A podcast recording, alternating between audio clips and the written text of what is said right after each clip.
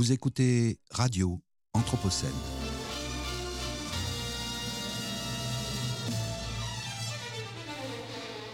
Une programmation de Radio Anthropocène avec Radio Bellevue Web et l'École urbaine de Lyon.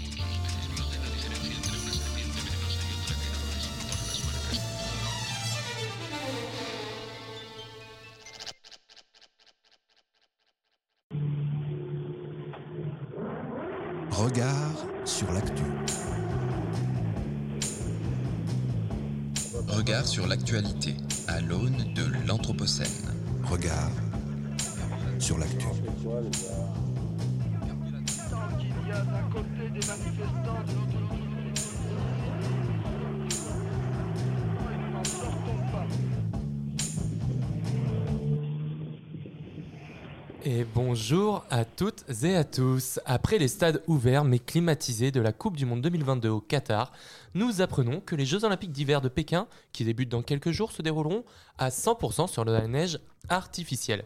Les pistes sont créées dans une zone certes froide et montagneuse mais particulièrement aride. Il a donc fallu pomper une quantité d'eau monumentale dans une région qui, n'en manque, qui en manque pardon, pour l'organisation de l'événement. Cerise sur le gâteau, la fonte de cette neige risque de durablement perturber un écosystème qui n'est pas familier à une telle humidité. Bienvenue sur Radio Anthropocène. Il est 13h30 et nous sommes le mardi 25 janvier 2022 et toute l'équipe de Regard sur l'actu est ravie de passer cette heure en votre compagnie. Toute cette semaine, nous vous retrouvons en direct du RIS à Villeurbanne où se déroule l'école de l'Anthropocène, festival organisé par l'école urbaine de Lyon. Je suis Florian Fompéry et je suis en compagnie de ma camarade Emma Novel. Bonjour Emma, comment vas-tu? Bonjour Florian, ça va très bien, je te remercie. Et de François de Gaspéry. Bonjour François, comment vas-tu? Bonjour Florian, ça va très bien, merci. Et donc cette émission, comme d'habitude, s'inscrit dans le cycle de programmes de radio Anthropocène porté par l'école urbaine de Lyon et Radio Bellevue Web que nous remercions une nouvelle fois pour leur confiance. Après le journal, nous serons en compagnie de Robert Boyer, économiste français, directeur d'études à l'EHESS et membre de l'Institut des Amériques, avec qui nous nous, deman- nous nous demanderons pardon, si nous pouvons faire l'économie du changement climatique. Mais commençons cette édition de Regard sur l'actu avec le journal Anthropocène du jour. Regard sur l'actualité. L'information des mondes urbains. Anthropocène. Le journal. Et au programme aujourd'hui, le numérique pèse toujours plus lourd dans la balance écologique. Retour sur le dernier rapport de l'ADEME et de l'ARCEP. Black Market, la start-up qui promeut l'économie circulaire, devient première licorne française de la French Tech. Mais commençons ce journal avec François qui nous fait visiter les méandres de la comptabilité nationale. Et François, pour ce grand format, nous partons sur les routes de l'économie à l'heure du changement global. Et oui Florian, j'ai compilé pour cela certains faits saillants de notre actualité récente pour essayer de mesurer ce que l'Anthropocène dit de l'économie et ce qu'il fait également dire à la science économique. Mais avant toute chose, mon goût des lettres m'oblige à repartir de l'étymologie de cette notion en grec. L'économie renvoie à la double notion d'oikos et de nomos, à savoir la modalité d'organisation et de gestion du foyer. Un premier fait notable ici, le foyer n'est pour ainsi dire jamais pris en compte dans la valeur économique. En effet, n'est-il pas drôle de voir que cette science économique a su, par un heureux stratagème, congédier la moitié de l'humanité en dehors du champ de la valeur, la sphère reproductive, les tâches de care, toutes ces tâches invisibles réalisées dans la sphère domestique et non productive, qui concourent pourtant au maintien de l'activité économique. Et pourtant, des réflexions existent et cherchent à quantifier ce que signifierait que d'intégrer au calcul de la valeur ajoutée la part du travail domestique. Tout à fait Florian. Pour rappel, en économie, on apprécie la somme des valeurs ajoutées, c'est-à-dire le PIB, entendu comme l'ensemble des richesses produites par un pays sur une année donnée. Mais ces calculs n'intègrent pour ainsi dire jamais tout ce qui permet précisément la reproduction de la force de travail, qui reste un impensé, un invisible. En Suisse, des calculs ont établi à 7800 euros par mois le coût réel du travail domestique. Selon l'Office fédéral de la statistique suisse, le travail domestique est effectué aux deux tiers par des femmes. Et en 2016, le travail non rémunéré représentait 9,2 milliards d'heures par an, équivalent à 408 milliards de francs suisses, soit plus que le travail salarié avec 7,9 milliards d'heures. Des chiffres qui invitent plus largement à reconnaître la valeur inconditionnelle générée par toute vie humaine et qui peuvent sous-tendre la nécessité d'un revenu de base par exemple. Et au-delà de ces tâches domestiques, ces activités de care renvoient également à toutes ces fameuses activités saluées au début de la pandémie. On se rappelle ainsi de notre président de la République qui, dans un discours haut en couleur, promettait qu'au moment venu, il faudra se rappeler que l'économie tout entière repose sur ces métiers qu'on valorise et rémunère si mal. Et oui, Florian, car au-delà de ces activités domestiques invisibilisées dans le calcul du PIB, la pandémie a aussi mis en lumière le travail essentiel de ces premiers de corvée, un pied de nez aux premiers de cordée dont notre président chantait les louanges. Car ces tâches de soins, de livreurs, de professeurs, en somme de tous ces métiers du lien qui nous sont indispensables, sont aujourd'hui encore mal rémunérés, dévalorisés, invisibilisés. Et ce, en dépit des plans de relance, des Grenelles et autres ségures. La situation récente dans l'hôpital semble nous indiquer que depuis deux ans, pas grand-chose n'a hélas changé. Car tout un discours politique dénonce encore le coût des services publics, le poids des charges patronales jamais nommées comme des cotisations sociales, c'est-à-dire du revenu socialisé. Un papier éclairant dans le journal Alternative économique se penche sur cette question à travers la voix de l'économiste hétérodoxe Bruno Tinel. 61,6% du PIB en 2020, c'est du jamais vu. En France comme ailleurs dans l'OCDE, le niveau des dépenses publiques réjouit. C'est le signe d'un système de protection sociale avancé et généreux. Ou désole. L'initiative individuelle est étouffée par un excès d'interventionnisme. Mais les rédacteurs des rapports officiels et commentateurs ne remettent que trop rarement en cause cette façon de faire de la somme des dépenses publiques rapportées au PIB l'indicateur le plus pertinent pour rendre compte de la part de l'État et des administrations publiques dans l'économie. Et ce choix n'a rien d'évident. Ce serait en somme comme faire l'addition entre des choux et des carottes et prétendre que cela revient au même. Et oui, Florian, c'est du moins l'avis de ce même Bruno Tinel. Ce résultat absurde révèle à quel point cette façon de procéder a peu de sens. Contrairement à ce qui est répété continuellement, le PIB n'est pas un gâteau dont les dépenses publiques représenteraient la plus grosse part. Première anomalie, un des principes de base de la comptabilité nationale est de ne pas inclure les consommations intermédiaires dans le calcul du PIB pour éviter les doubles comptabilisations. Quand on prend en compte la production d'un avion, par exemple, on n'ajoute pas celle des hublots et du moteur, c'est déjà compté dans l'avion. Alors pourquoi faudra-t-il attribuer à l'État ces consommations intermédiaires? Et de même, une autre incohérence de taille tient au fait que les dépenses de retraite, de chômage, etc. ne sont pas proprement parlées des dépenses des administrations publiques. Elles représentent en réalité des transferts entre ménages qui ne font que transiter par le compte des administrations publiques. Leur imputer ces dépenses reviendrait à leur dire que nos paiements par virement d'un ménage à un autre sont des dépenses des banques. Alors pourquoi les intégrer encore une fois à la comptabilité nationale? Et finalement, calculer un indicateur comme la somme des dépenses publiques rapportées au PIB revient à observer plusieurs fois la même chose sous des angles différents. Un calcul un tantinet problématique pour un esprit scientifique, un tant soit peu rigoureux. Un indicateur plus cohérent, si l'on parle de dépenses publiques, reviendrait à calculer l'approche du PIB par la demande. Dans ce cas, il faut additionner la consommation finale des administrations publiques et leurs investissements. Et lorsqu'on procède de la sorte, les chiffres sont tout de même bien moins conséquents. Pire, ils sont relativement stables depuis une quarantaine d'années loin des théories qui arguent d'un État français quasi communiste. Ainsi, la demande des administrations publiques exprimée en part de PIB est restée stable entre 26 et 28% depuis quatre décennies, et sa croissance a principalement augmenté dans les années 60 et 70. Pourtant, un certain nombre de discours encore très visibles dans le champ public arguent de la nécessité de réduire toujours ces dépenses publiques. Et oui, Florian, c'est le cas du ministre de l'économie actuel, Bruno Le Maire, qui cherche à minimiser les contraintes des frugaux nordiques qui énoncent déjà la nécessité d'accompagner le plan de relance européen d'un retour à une future austérité. La France militerait, elle, pour un assouplissement du pacte de stabilité qui prévoit que le déficit des États membres ne dépasse pas 3% du PIB et que la dette publique reste inférieure à 60% de la richesse nationale.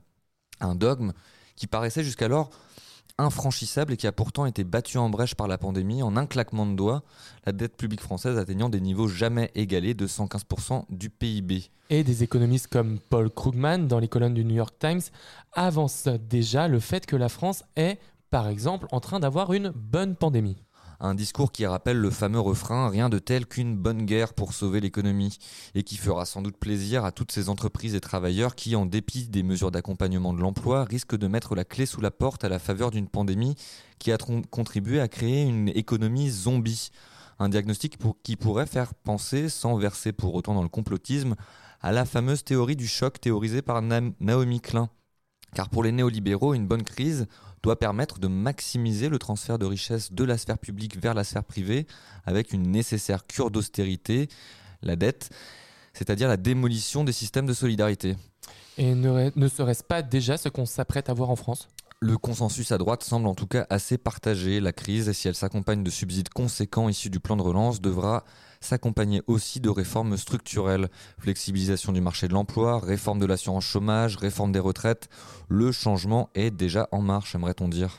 Le pire étant qu'hélas, toutes ces mesures sont déjà énoncées depuis belle lurette, comme c'est le cas de la question de l'université et de l'enseignement supérieur, dont les dynamiques récentes ne font que poursuivre la pente énoncée dans le rapport Aguillon-Cohen en date de 2005.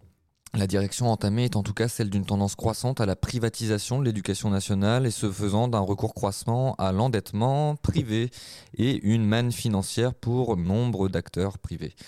C'est ce que laissait entendre en creux le président de la République devant les présidents d'université et le moins que l'on puisse dire, c'est que la ligne est claire, ils devront coûter moins cher à l'État. On ne pourra pas rester durablement dans un système où l'enseignement supérieur n'a aucun prix pour la quasi-totalité des étudiants. A-t-il ainsi expliqué Un, avenir radieux donc pour le monde de la recherche et de l'enseignement. Pour rappel, on apprenait récemment que, la- que face à la pénurie de professeurs pendant la pandémie, le ministère Blanquer a publié des petites annonces pour trouver des remplaçants. Tout un programme. En bref, cette semaine, il faut imposer davantage les plus riches. Et ce n'est pas toi, Florian, tes Roland de marxiste d'étudiants de sociologie qui le dit, mais bien un rassemblement de millionnaires présents au Forum mondial de Davos. Les bien nommés millionnaires patriotes prêchent pour un impôt de 2% par an pour ceux qui possèdent plus de 5 millions de dollars, de 3% pour ceux qui possèdent plus de 50 millions et de 5% pour les milliardaires. Cela permettrait de rapporter en tout 2520 milliards de dollars par an pour lutter contre la pauvreté. Ils estiment en effet qu'ils ne participent pas suffisamment à la sortie de crise post-Covid. Parmi les signataires, on retrouve une majorité, majorité d'États-Uniens, des Britanniques, des Canadiens et des Allemands, mais aucun Français. Et on rappelle au passage que les milliardaires sont les grands gagnants de la pandémie. Un rapport d'Oxfam précise qu'au niveau mondial, la fortune des milliardaires a davantage augmenté en 19 mois de pandémie qu'au cours de la dernière décennie. En France, les 5 premières fortunes ont doublé leur richesse et possèdent désormais autant que les 40% des Français les plus pauvres. 121 tonnes équivalent CO2 émis par million d'euros investis. C'est le bilan qui fait de la NEF l'établissement financier au plus faible impact carbone en France. Le rapport Banque et Climat d'Oxfam, basé sur la méthode Carbone 4, à titre de comparaison, la moyenne des banques françaises est de 481 tonnes de CO2 par million d'euros investis. En 2018, un rapport d'Oxfam et des Amis de la Terre révélait déjà que les émissions de gaz à effet de serre des grandes banques françaises avaient atteint plus de 2 milliards de tonnes équivalent CO2, soit 4,5 fois les émissions de la France cette même année. BNP Paribas, Crédit Agricole et Société Générale avaient chacune une empreinte carbone supérieure à celle du territoire français. Numérique ne rime pas avec écologique. À l'heure de la dématérialisation à tout va, il convient de faire le bilan de l'empreinte environnementale du numérique en France, qui n'est pas rassurant, Emma. Et c'est une forme de pollution plus difficile à discerner. Notre utilisation, a priori anodine mais quasi constante du numérique, n'est pas sans impact au niveau environnemental. C'est ce que révèlent les conclusions d'une étude menée par deux organismes publics, l'ADEME et l'ARCEP, qui ont dévoilé mercredi dernier les résultats d'une vaste enquête sur l'empreinte environnementale du numérique, commandée par le ministère de la Transition écologique et le ministère de l'Économie, des Finances et de la Relance. Cette vaste étude menée sur 18 mois a permis de mesurer cet impact et d'identifier les leviers d'action pour le réduire. Car les résultats sont significatifs et ne vont pas aller en s'améliorant. Souvent perçu comme positif car créateur de nouveaux modèles économiques repos- reposant moins sur une consommation de ressources palpables, le numérique est pourtant responsable de 2,5% de l'empreinte carbone de la France et ce chiffre ne fait que croître. Il pourrait grimper à 6,7% d'ici 2040 si aucune action n'était entreprise. Et quelques chiffres pour se rendre compte de l'impact du numérique à l'échelle individuelle Les impacts moyens annuels de l'utilisation du numérique sur le changement climatique sont similaires à 2259 km en voiture par habitant. Et un autre chiffre pour la route, la production de déchets est égale à 299 kg par habitant sur l'ensemble du cycle de vie des équipements, de leur fabrication à leur fin de vie. Et cette étude se distingue par la rigueur de sa méthodologie. Elle a reposé en effet sur la méthodologie de l'ACV, l'analyse du cycle de vie, qui permet de mesurer l'intégralité des impacts d'un produit, du berceau à la tombe, c'est-à-dire de l'extraction des matières premières nécessaires à sa fabrication, à son élimination, en passant par la fabrication, la distribution, l'utilisation, etc. Cette analyse est multicritère, c'est-à-dire que les impacts mesurés ne se réduisent pas aux émissions de gaz à effet de serre, mais intègrent également 11 indicateurs environnementaux, par exemple l'épuisement des ressources abiotiques, l'acidification, l'écotoxicité ou encore la production Alors quels en sont les principaux enseignements? Eh bien, veuillez éteindre votre télévision. Des trois composantes numériques qui constituent le périmètre de l'étude, terminaux, réseaux et centres de données, ce sont les terminaux et en particulier les écrans et téléviseurs qui sont à l'origine de 65 à 90% de l'impact environnemental, selon l'indicateur considéré. Les impacts prédominants du numérique sont l'épuisement des ressources énergiques fossiles, l'empreinte carbone, les radiations ionisantes liées à la consommation énergétique et l'épuisement des ressources abiotiques. Et enfin, la phase de fabrication est la plus impactante, suivie de près par la phase d'utilisation. Bon, vous pouvez quand même rester derrière vos, vos, ordinateurs ou vos écouteurs pour nous écouter, mais il y a quand même quelques solutions qui sont proposées pour pallier le problème. Quelques-unes, Florian. Comme je le disais, la phase de fabrication est souvent la principale source d'impact, ce qui confirme bien l'importance de politiques visant à allonger la durée d'usage des équipements numériques. Cela passe par une amélioration de la durabilité des produits, le réemploi, le reconditionnement, la réparation et j'en passe. Mais n'oublions pas que selon l'indicateur employé, la phase d'utilisation peut être aussi très impactante, notamment au regard de l'épuisement des ressources abiotiques naturelles et aussi des radiations ionisantes qui peuvent avoir des effets sur la santé. Enfin, l'accès à un plus grand nombre de données sur l'impact environnemental est nécessaire, certaines données étant encore soumises au secret d'affaires ou n'étant tout simplement pas disponibles. La bonne. Nouvelle de la semaine.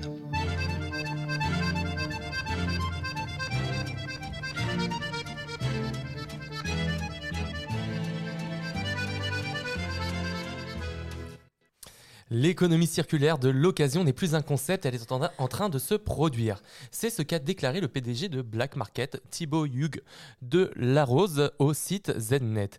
Difficile donc pour nous de ne pas en faire la bonne nouvelle du jour. La start-up française dont le concept repose sur le reconditionnement des appareils électroniques pèse désormais 5,1 milliards d'euros.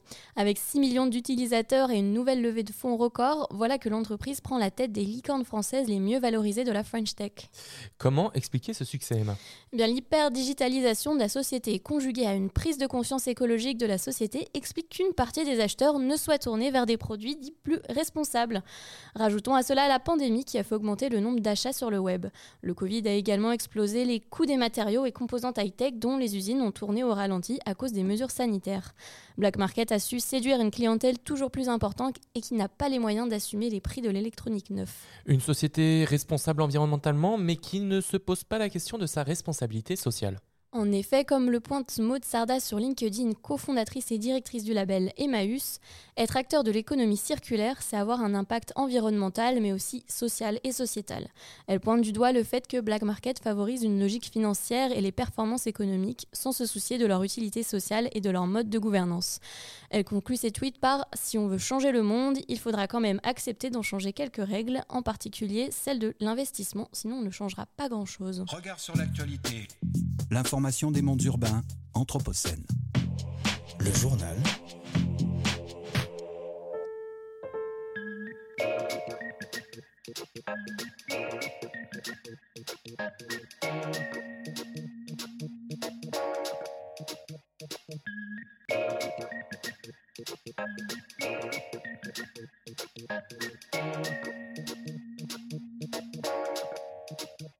I've been holding out so long. I've been sleeping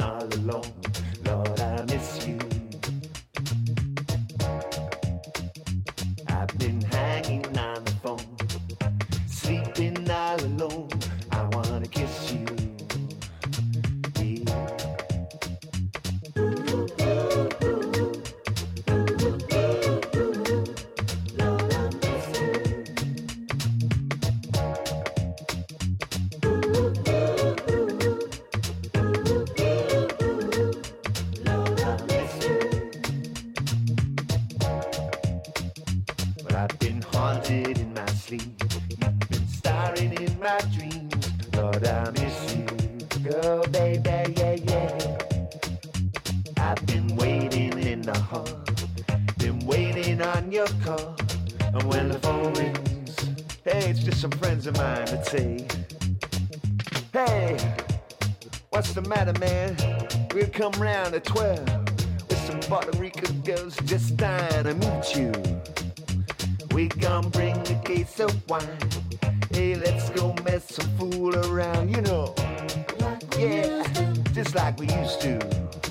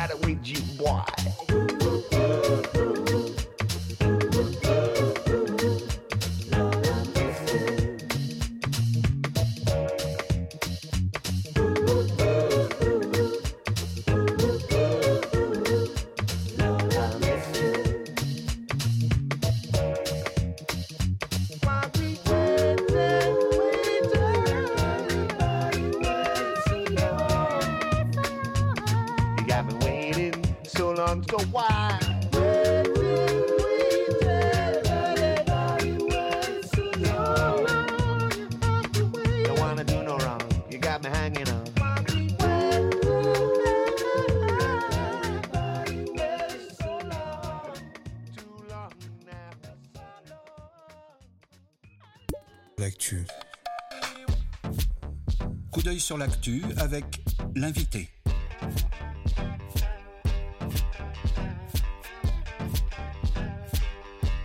Coup d'œil sur l'actu avec l'invité. L'invité des regards. Et nous sommes de retour en direct de l'école de l'Anthropocène 2022 pour le coup d'œil sur l'actu de notre invité. Et aujourd'hui, pour l'émission intitulée Peut-on faire l'économie du changement climatique? Quel modèle économique pour l'Anthropocène? Nous avons le plaisir d'accueillir Robert Boyer. Bonjour Robert Boyer et bienvenue sur Radio Anthropocène. Bonjour. Alors Robert Boyer, vous êtes économiste, directeur d'études à l'EHESS, membre de l'Institut des Amériques, et vous avez récemment publié deux ouvrages, Les capitalismes à l'épreuve de la pandémie à la découverte en 2020, et Une discipline sans réflexivité peut-elle être une science épistémologie de l'économie aux éditions de la Sorbonne en 2021. Alors pour commencer cet entretien, Robert Boyer, vos travaux vous ont amené à étudier les crises des systèmes économiques. On entend souvent le changement climatique qualifié de crise, mais le terme de crise suppose qu'il y ait une sortie possible à plus ou moins long terme de celle-ci. Ce qui n'est pas le cas du changement climatique. L'Anthropocène est donc plus qu'une crise, c'est une modification d'un ensemble d'éléments sociaux, physiques, naturels et géologiques, pour beaucoup irréversibles. L'enjeu est donc de ne pas aggraver davantage cet état pour garder des conditions d'habi- d'habitabilité viables sur Terre. Comment un économiste qui s'est spécialisé dans l'étude des crises analyse-t-il cette période, Robert Boyer? Alors justement, vous avez bien fait de rappeler que la crise est un moment aigu dans lequel, en termes médicaux, euh, on ne sait pas si le malade va survivre ou périr. Et ou dans les crises économiques, par exemple, prenons la crise de 2008, on ne savait pas si le système financier par extension économique américain survivrait ou non. Donc, une période d'incertitude. Et je dirais que le drame des stratégies écologistes, c'est que justement, euh, la menace était perçue jusqu'aux années toutes récentes comme une menace lointaine. C'est grosso modo, le, mouvement est cumulatif de réchauffement climatique, de changement climatique, euh, de telle sorte que les écologistes euh, voyaient apparaître une crise, mais je dirais que euh, un tournant a été l'an dernier, avec la multiplication des incendies de forêt, des cyclones, de caractère totalement atypique du climat. Brutalement, ce qui était un discours de spécialistes, hein, des experts du GIEC, est apparu comme ce n'est pas un danger hypothétique, nous allons vers un réchauffement qui va rendre la Terre inhabitable. Et donc, pour répondre à votre question, le changement climatique pose la question des temporalités.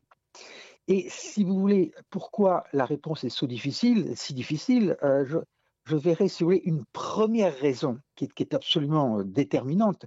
Vous savez que jusqu'à date récente, les marchés, financiers, les marchés financiers étaient ceux qui donnaient la pulsation de l'économie. Vous avez vu que hier, par exemple, les bourses se sont effondrées. C'est la grande nouvelle à laquelle les politiques euh, do- doivent réagir.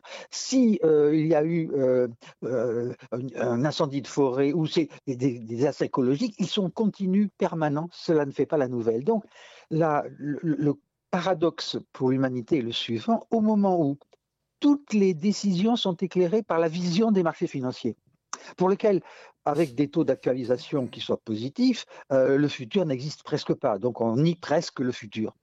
comment, dans ces circonstances-là, euh, préparer une terre viable pour les prochaines générations qui ne sont pas là pour détendre leur point de vue? Mhm. Et ce qui me semble la grande nouveauté de l'an passé, c'est que ce discours euh, a enfin pénétré et plus rhétoriquement, plus ou moins, malgré le, semi-échec de, la COP de, Glasgow, euh, on a bien conscience qu'on ne peut pas durer. Mais la politique de réchauffement, euh, de fait, euh, est faite au jour le jour des pratiques du mode de vie, du mode d'organisation, du transport aérien, du mix des énergies.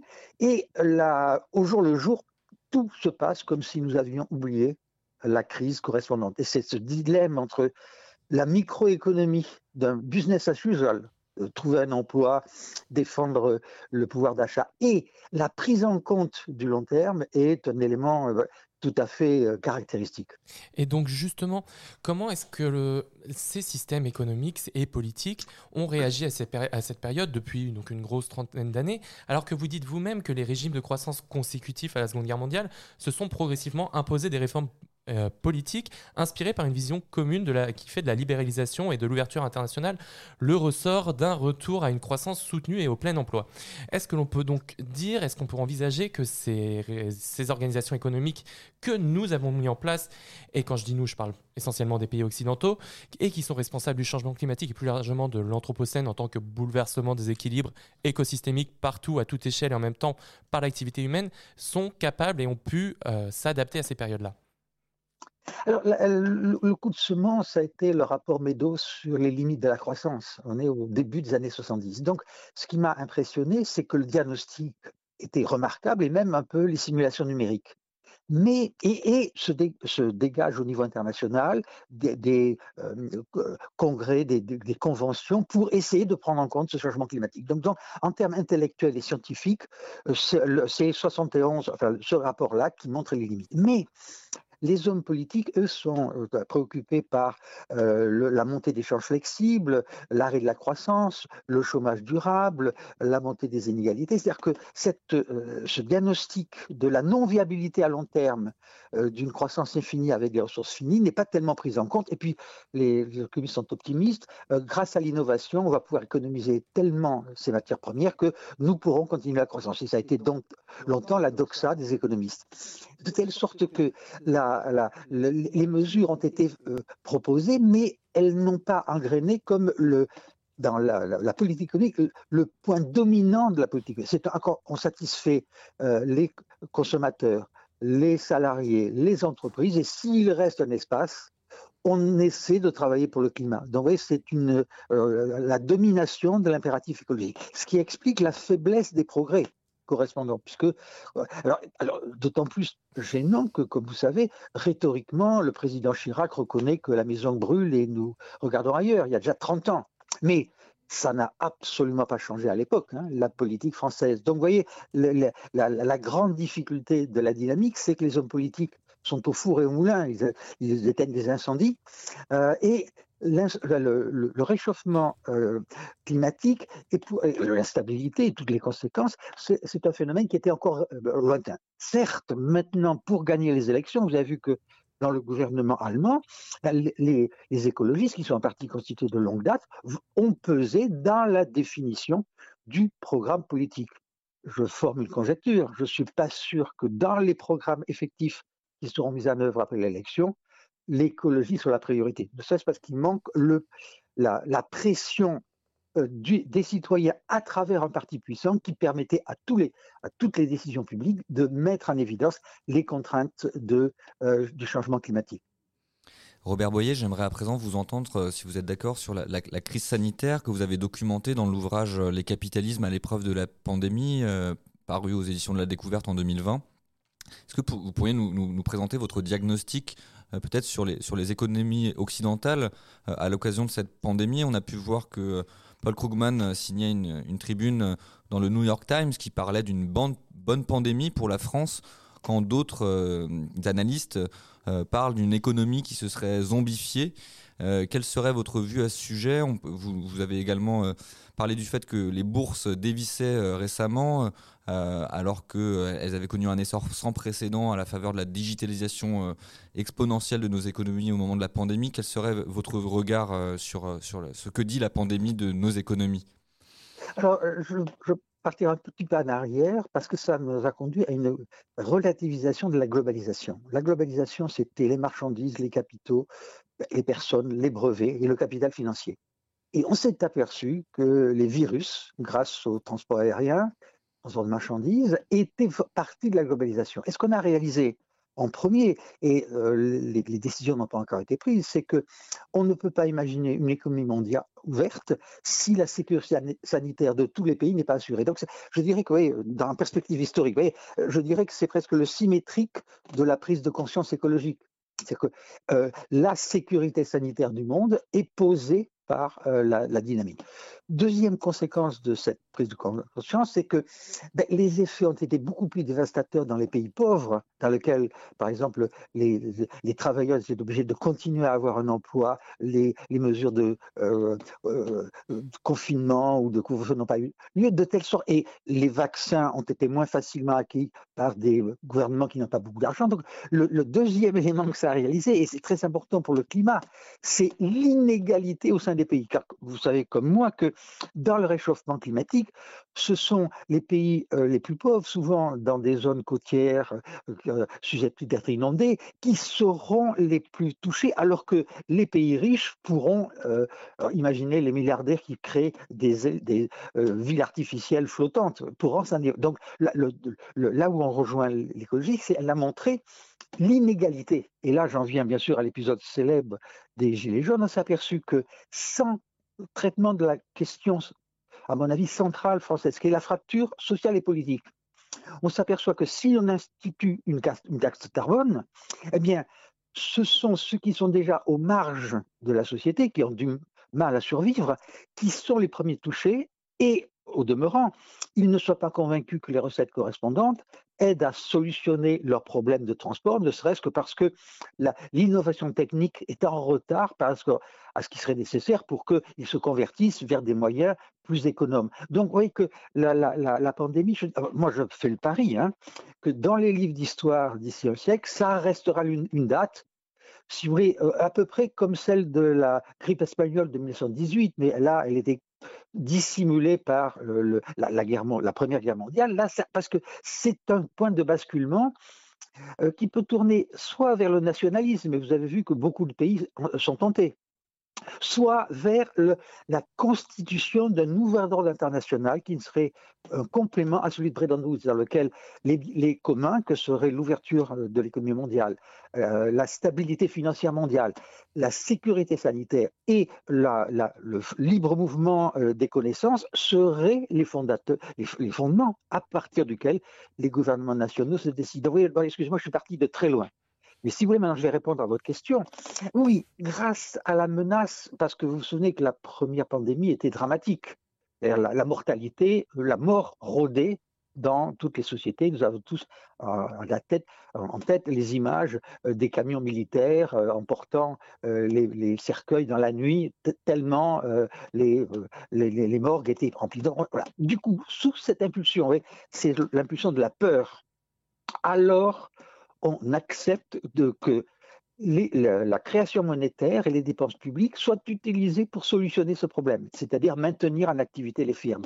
Et ça, ce qui me semble à nouveau comme élément très important, c'est le renversement de la hiérarchie. En gros, l'économie devenait un moyen pour satisfaire un objectif de santé publique. Et ça, ce retournement devrait être utile parce qu'on pourrait imaginer qu'il intervienne de la même façon pour les problèmes écologiques. L'économie devrait servir à la, rendre viable la planète Terre pour l'humanité. Et ça, ce changement-là me semble très important. Mais, j'en reviens à la dernière part, rassurez-vous, je vais vite m'arrêter, c'est que la théorie économique est fille de l'histoire. Or, aujourd'hui, personne ne sait comment sortir de cette situation dans laquelle les taux d'intérêt réels sont extrêmement euh, euh, élevés.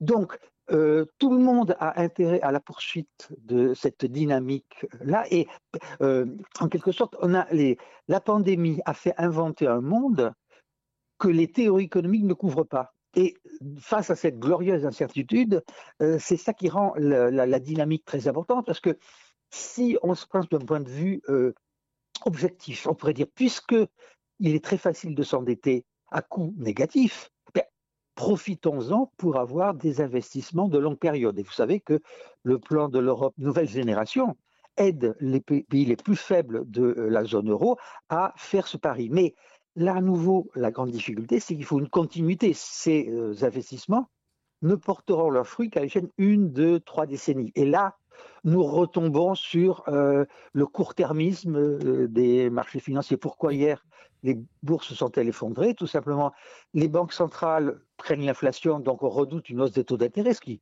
pue le modèle. Deuxième élément, euh, on peut im- imaginer que euh, on a eu tellement mis d'espoir dans le numérique, les GAFAM, que la bulle euh, partiellement s'est érodée. Et vous voyez très bien que l'écologie n'est pas présente dans cette prise en compte. Ce qui meut encore les marchés financiers, ce n'est pas l'écologie, c'est toujours le numérique et la santé financière des États. Et justement, vous nous parliez d'une économie qui repartait, qui se voulait, en tout cas dans les discours, on entendait retourner à la normale, revenir à ce qui se passait dans l'avant-crise. Et donc, on pourrait se poser la question s'il est possible de construire des régimes économiques qui intègrent la, la vulnéra- vulnérabilité de l'humain et de la planète euh, qui leur est intrinsèque notamment liée à cette période de l'Anthropocène que vous évoquiez juste avant, alors qu'une nouvelle fois, l'enjeu sanitaire est vu comme une crise passagère et qu'on n'adapte pas du tout nos économies au risque de survenue beaucoup plus fréquente de ce genre d'événements. Et donc ça marche également avec le, changement climatique.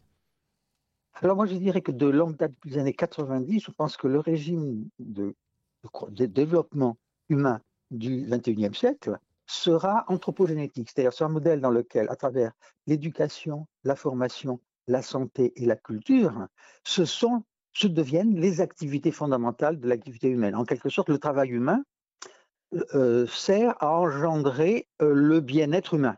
Et si vous regardez bien les statistiques de longue période, ce modèle est tout à fait présent sous une forme libérale aux États-Unis, sous une forme beaucoup plus socialisée au Japon ou dans les pays scandinaves. Et si on adopte ce modèle, on s'aperçoit que la santé publique et l'éducation publique sont beaucoup plus efficaces et démocratiques que ne sont les mécanismes de marché.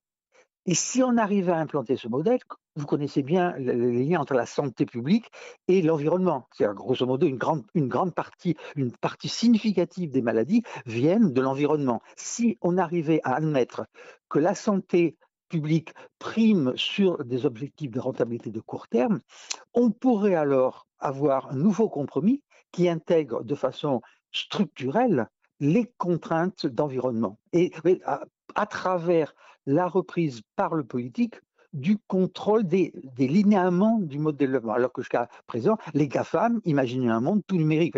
L'avenir fait par les GAFAM euh, était non seulement inégalitaire, mais tout numérique, quel que soit par ailleurs le coût du numérique en termes d'environnement. Alors du coup, ce qui est en train de se jouer, c'est la recapitalisation du pouvoir des États capables d'imposer une volonté citoyenne à des grands groupes, hélas transnationaux, qui tendent à être des monopoles. Et vous voyez bien l'incertitude de la situation. Et à la fois, Robert Boyer, euh, on, entend votre optimisme stratégique, euh, dirions-nous, euh, et, on le salue, mais d'autres discours existent également, et, certains se- pourraient avancer le, fait que euh, finalement cette crise, cette, cette pandémie, euh, puisse aussi s'envisager comme euh, bah, ce que diagnostiquait Naomi Klein, comme une stratégie du choc, un moyen d'accélérer des, des réformes qui, doivent être engagées de longue date. On nous annonce euh, aussi le retour peut-être à une, forme d'austérité budgétaire et euh, la mise en place de réformes structurelles, euh, la privatisation des universités, euh, la réforme des retraites, au- autant de, sujets qui sont discutés de, longue date. Et dans le même temps, vous parliez de la digitalisation de l'économie, on peut voir des débouchés euh, économiques évidents avec la question du métaverse, avec euh, tous ces ou- nouveaux univers dans lesquels l'économie se déploie. Donc, quel serait votre diagnostic à ce sujet? Mais Je dirais que justement, vous avez raison. Euh, re- regardons comment est intervenue la révolution néolibérale. Dans le cas de l'Angleterre, le- la coalition euh, euh, des, travaillistes euh, s'épuise, le, chômage monte, etc. Et vous avez une crise financière brutale qui fait apparaître Thatcher. Et le, alors, ressurgit Von Hayek, ressurgit Friedman, qui profitent de ce choc pour dire mais tout ça c'est la faute aux rigidités du secteur public et on fait passer des réformes dramatiques, très bien de euh, flexibilisation du marché du travail, euh, réduction des prestations sociales, etc. à l'occasion des chocs. Et si, vous voulez, ce qui m'a impressionné dans la première phase du, de la Covid en France en mars 2020, ben, c'est que le patronat a dit ben, supprimons les, les, coûts fixes, les impôts de production parce que ça nuit à la production. Ce qui est tout à fait intéressant, c'est-à-dire que c'était une revendication qui datait de 20 ans et la pandémie permet de dire, mais si on, ne peut pas récupérer, si vous ne déchargez pas la charge fiscale des entreprises. Et alors, deux- deuxième élément, les lois travail. Ben, il y avait déjà la loi euh, comme RIC qui avait déjà été euh, euh, actée. On a dit, oh là là, s'il n'y a pas flexibilisation supplémentaire du travail, par exemple réforme de l'allocation chômage, on ne peut pas redémarrer. Et Vous avez tout à fait raison on a en quelque sorte de deux façons de faire la politique, soit en, anticipant et en planifiant, et ça, ça donnerait une prime à mon modèle anthropologique et euh, préservant du, euh, du changement climatique. Mais il y a l'autre, c'est profiter du désarroi d'un moment pour faire passer un programme politique qui en fait était arrêté de longue date et qui était plutôt celui du libéralisme. Mais on voit bien que les, les programmes sont plus fils de l'urgence que de la prise en compte du long terme. Ce qui fait que euh, je redoute que le ch- réchauffement climatique sont bien supérieurs à celui anticipé dans le scénario central par, le GIEC. Parce que, grosso modo, il y a des groupes de pression qui sont là et qui profitent de toute occasion pour faire passer leur programme. Et je dirais que le drame de la gauche, pour aller directement, c'est qu'elle a perdu non seulement sa base, mais son programme. Or, elle aurait dû être prête pour les élections pour proposer une alternative, car c'est dans les mois qui vont suivre la présidentielle que va s'inaugurer une nouvelle politique. Si on n'a pas de proposition, on, on est embarqué dans une nouvelle phase et qui peut être effectivement celle d'une nouvelle vague de euh, déréglementation. Eh bien, merci Robert Boyer. Je rappelle que vous êtes économiste, directeur d'études à l'EHESS et membre de l'Institut des Amériques. Je vous propose de faire une petite pause musicale et on se retrouve tout de suite pour la suite de notre entretien sur Radio Anthropocène.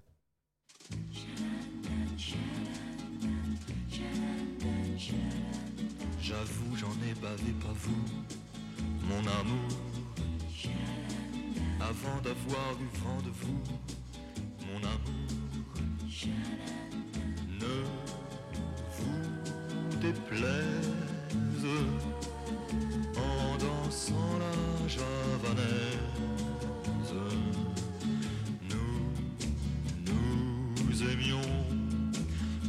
Temps d'une chanson. À votre avis, qu'avons-nous vu de l'amour? De vous à moi, vous m'avez eu, mon amour. Ne vous déplaise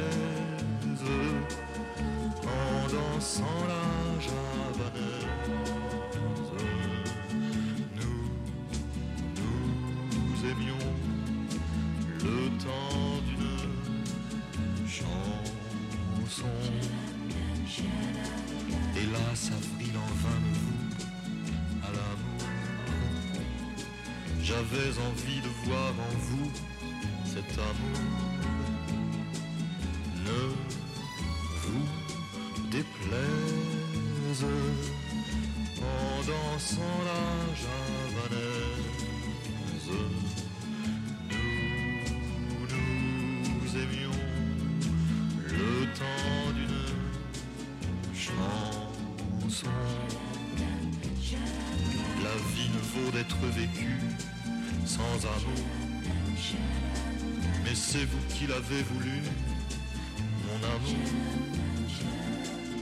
Ne vous déplaise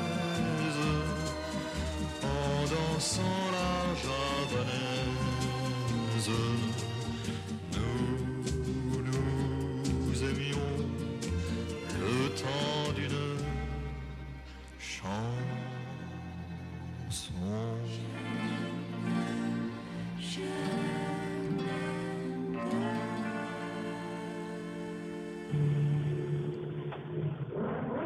Regard sur l'actu.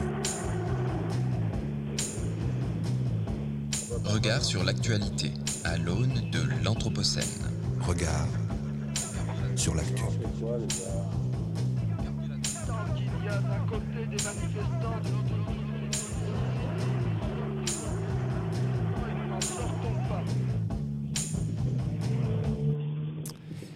Et nous sommes de retour sur Radio Anthropocène pour le coup d'œil sur l'actu de Robert Boyer. Robert Boyer, vous avez publié en 2021 un ouvrage Une discipline sans réflexivité peut-elle être une science épistémologie de l'économie? Alors Robert Boyer, pourquoi à ce moment-là, en 2021, pendant la pandémie, proposer un tel constat? Alors, D'abord, ça, ça résulte de la conjonction d'un mouvement de longue période et de l'actualité. Le mouvement de longue période, j'ai commencé mes recherches il y a presque un demi-siècle. Et j'ai vu toute une série d'erreurs de mes chers collègues et de moi-même d'économie. Donc, premièrement, c'est une réflexion. Est-ce que les économistes ont été à la hauteur de la tâche? Parce qu'ils ont beaucoup travaillé, beaucoup progressé.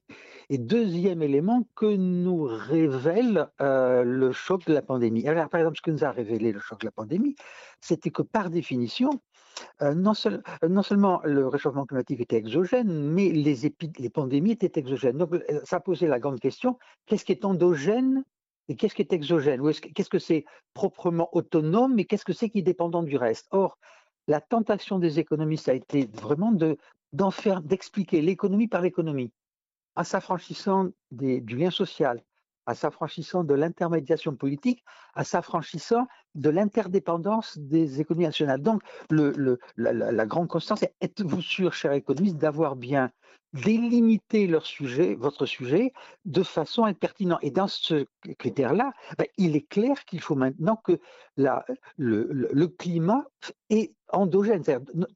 L'activité économique affecte le climat, on le sait bien, avec un retard tout à fait considérable, et réciproquement, ce dernier affecte l'économie. Et donc, on n'a plus le droit de dire que l'environnement ne compte pas. Donc, vous voyez, c'est un élément important. Deuxième élément, ben, l'économiste a engen- engendré un concept de rationalité très étrange, seul compte l'intérêt économique.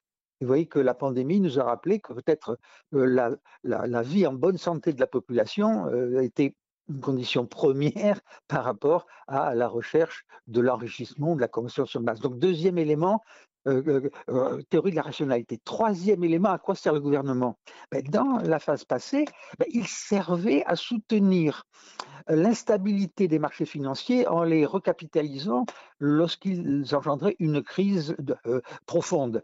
Et là, on s'est aperçu que l'État devait défendre les investissements permettant, par exemple, aux hôpitaux, et si possible, en- à l'éducation, qui ne se porte pas très bien, permettant la vie en société. Donc, troisième changement, l'État, alors que dans la théorie standard, l'État est le gros perturbateur. Euh, je vous ai entendu la dernière, dans votre première partie, vous on appelle euh, prélèvement obligatoire, mais ce sont jamais que les transferts sociaux des prestations sociales. Le vocabulaire lui-même a changé. C'est-à-dire, ben, L'État euh, remplit des services, investit dans l'innovation, dans la recherche, dans les infrastructures, dans les hôpitaux et dans l'éducation.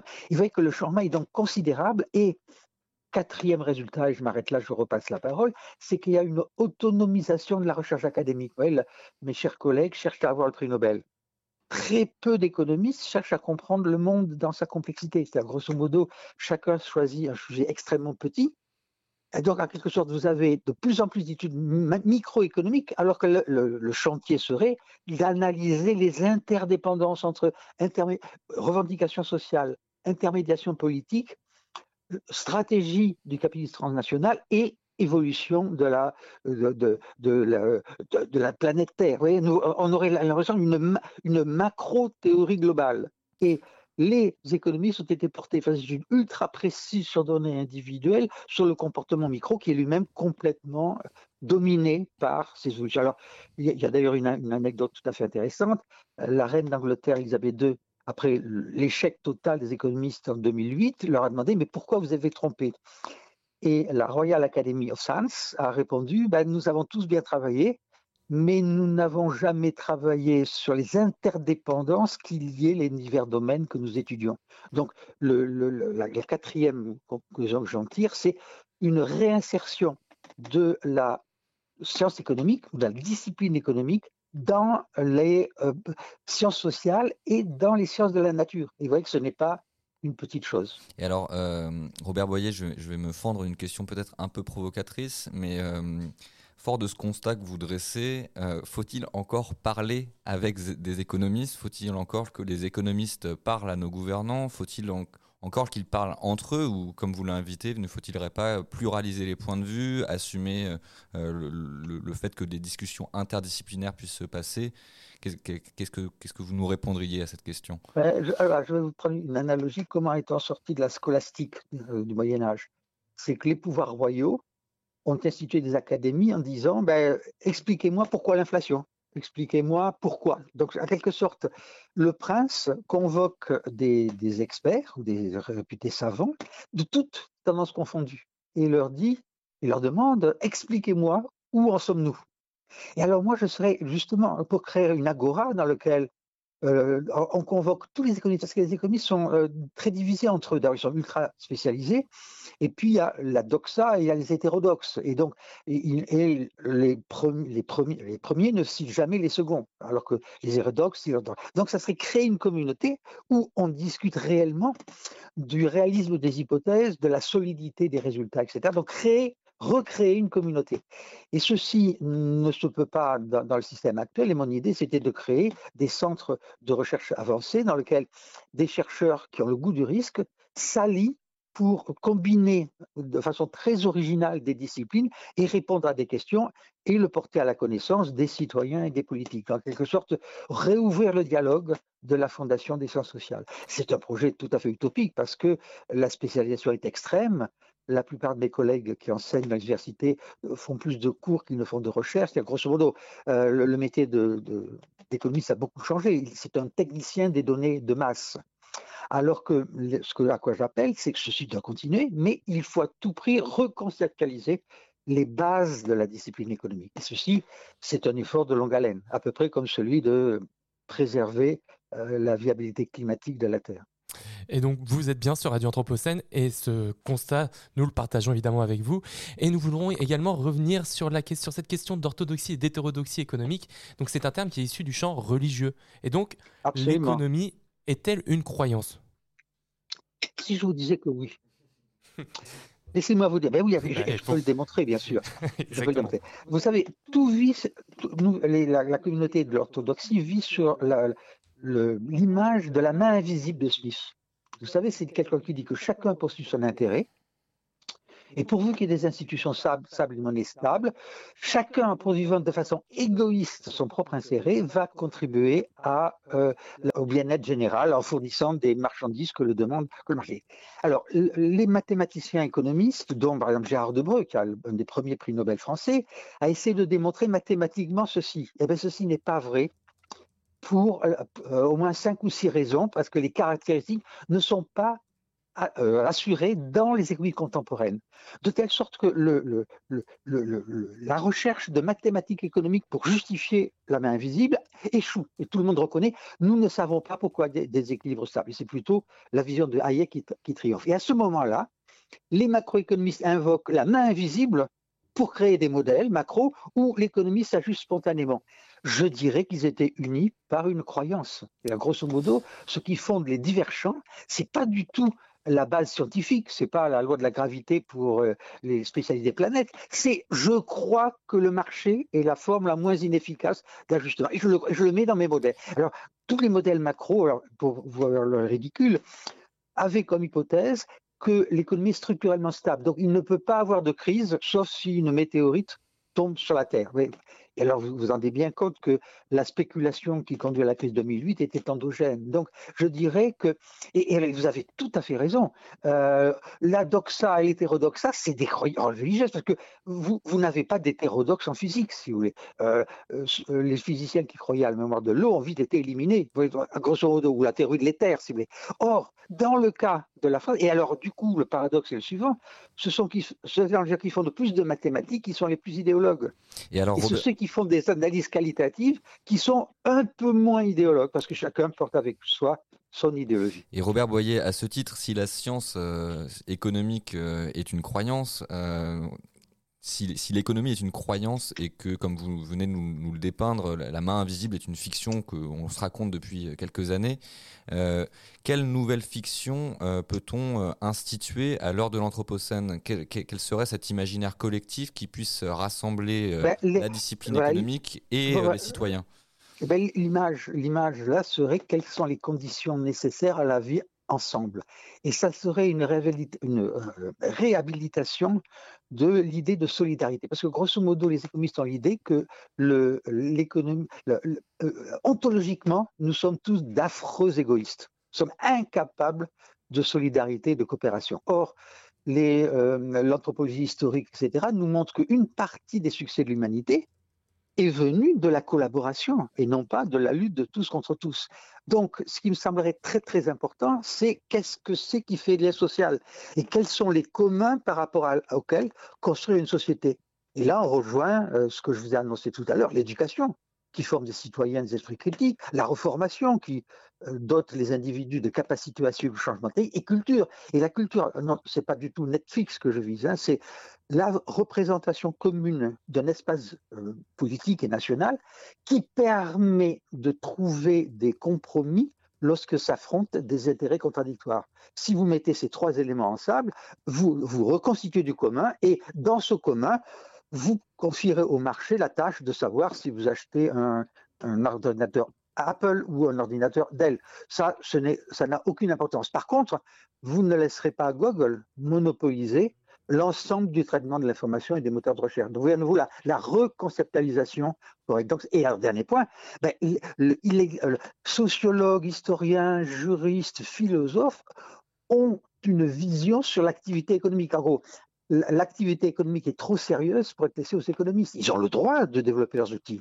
Mais la sociologie économique est extrêmement prometteuse. L'histoire économique, est ma discipline favorite, euh, est extrêmement éclairante. Et les philosophes qui se plongent dans les théories économiques nous, montrent des choses que les économistes eux-mêmes, le nez dans le guidon, n'ont pas vues. Donc ça serait vraiment une re- refondation d'une science sociale qui elle-même est intégrée dans sciences de la nature. Et vous voyez, alors vous voyez l'ambition de collaboration dans les domaines académiques. Eh bien, Robert Boyer, sur cette belle conclusion, il est temps pour nous de, de terminer cet entretien. En tout cas, merci beaucoup. Je rappelle que vous êtes économiste, directeur d'études à l'EHESS et membre de l'Institut des Amériques. Vous avez récemment publié deux ouvrages, Les capitalismes à l'épreuve de la pandémie et à la découverte en 2020 et Une discipline sans réflexivité peut-elle être une science? Épistémologie de l'économie aux éditions de la Sorbonne en 2021.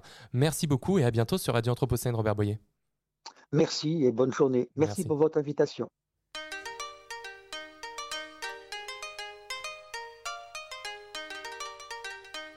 Regard sur l'actu. Regard Anthropocène sur l'actualité.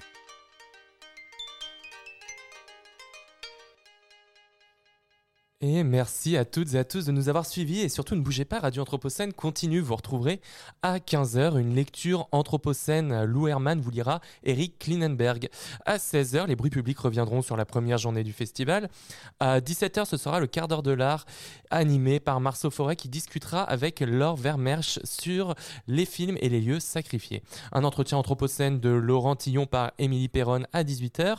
À 19h10, Nathan Kumquat et un certain François de Gasperi accueillent Agnès Giard dans Les Jeunes en parlent, parce que François est toujours jeune, il faut le, il faut le savoir.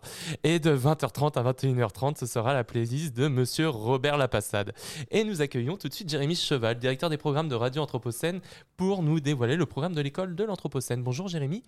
Bonjour à tous, et effectivement. Que, pardon, excuse-moi, je, je te pose une question. Qu'est-ce que nos auditeurs doivent venir voir aujourd'hui au RISE à Villeurbanne? Alors écoutez, pour une fois, je propose aux auditeurs de se déplacer et de se rendre euh, ici même, au RISE, pour venir au nombre d'ateliers, débats de, à l'école de l'Anthropocène, car déjà à 15h30, si vous vous dépêchez et attrapez le dernier tram, vous arriverez pour l'atelier d'une décharge à l'autre, qui se déroulera avec Laure Vermèche, Lucie Taïeb et Clément Dylan-Seger. N'hésitez pas à rester si vous êtes là dès 15h, car à 16h, il y a le portrait d'espèce qui va être dressé par Laurent Tillon sur son sujet, le chêne, suivi du cours public d'Alfonso Pinto, qui à 18h va nous parler Dans son premier cours, de l'Anthropocène à l'âge du désastre, une question sur la petite histoire des catastrophes technologiques et industrielles, un si simple sujet et léger comme on l'aime à l'habitude. Et si vous souhaitez également vous rendre dans d'autres lieux, n'hésitez pas à aller au Comédia, car vous pouvez aller voir la projection débat de Los Lobos, qui est l'histoire de Max, 8 ans, et Léo, qui quittent le Mexique pour aller à Albuquerque. Et là, vous découvrirez que faire de vos enfants si vous ne voulez pas être avec eux. Je pense que c'est primordial. Et pour finir, en fin de journée, le débat conférence sur la conquête de l'espace, droit politique et imagination, où vous retrouverez à nouveau Kim Stanley Robinson avec Isabelle Sourbès-Verger qui était tout à l'heure en antenne ici même, avec Alice Ogerman, tout ça, ben, écoutez, animé par le directeur de l'école urbaine de Lyon, Michel Lusso, tout simplement. Merci beaucoup Jérémy et je remercie également l'équipe de Radio Bellevue Web à la technique, Thomas Balestrieri, Robert Lapassade et Sébastien Gégu. Merci à l'école urbaine de Lyon et à l'équipe du festival à l'école de l'Anthropocène de nous permettre d'animer cette émission toute la semaine. Merci à tous de nous avoir accompagnés. Merci Emma, merci François. Merci Florian. Merci Florian. Vous pouvez nous retrouver en podcast sur la plateforme Sans Déclat ainsi qu'en direct sur Radio Bellevue Web 24h sur 24 toute la semaine. Le festival de l'Anthropocène se tient donc tous les jours au RIS à Villeurbanne. N'hésitez pas à vous y rendre. Vous pouvez retrouver soit le programme en podcast de notre émission, soit sur le site de l'école urbaine de Lyon. On vous retrouve demain exceptionnellement à midi en compagnie de Daniel Agassinski pour une émission intitulée L'état qu'il nous faut face à l'Anthropocène. Bonne journée à tous sur Radio Anthropocène.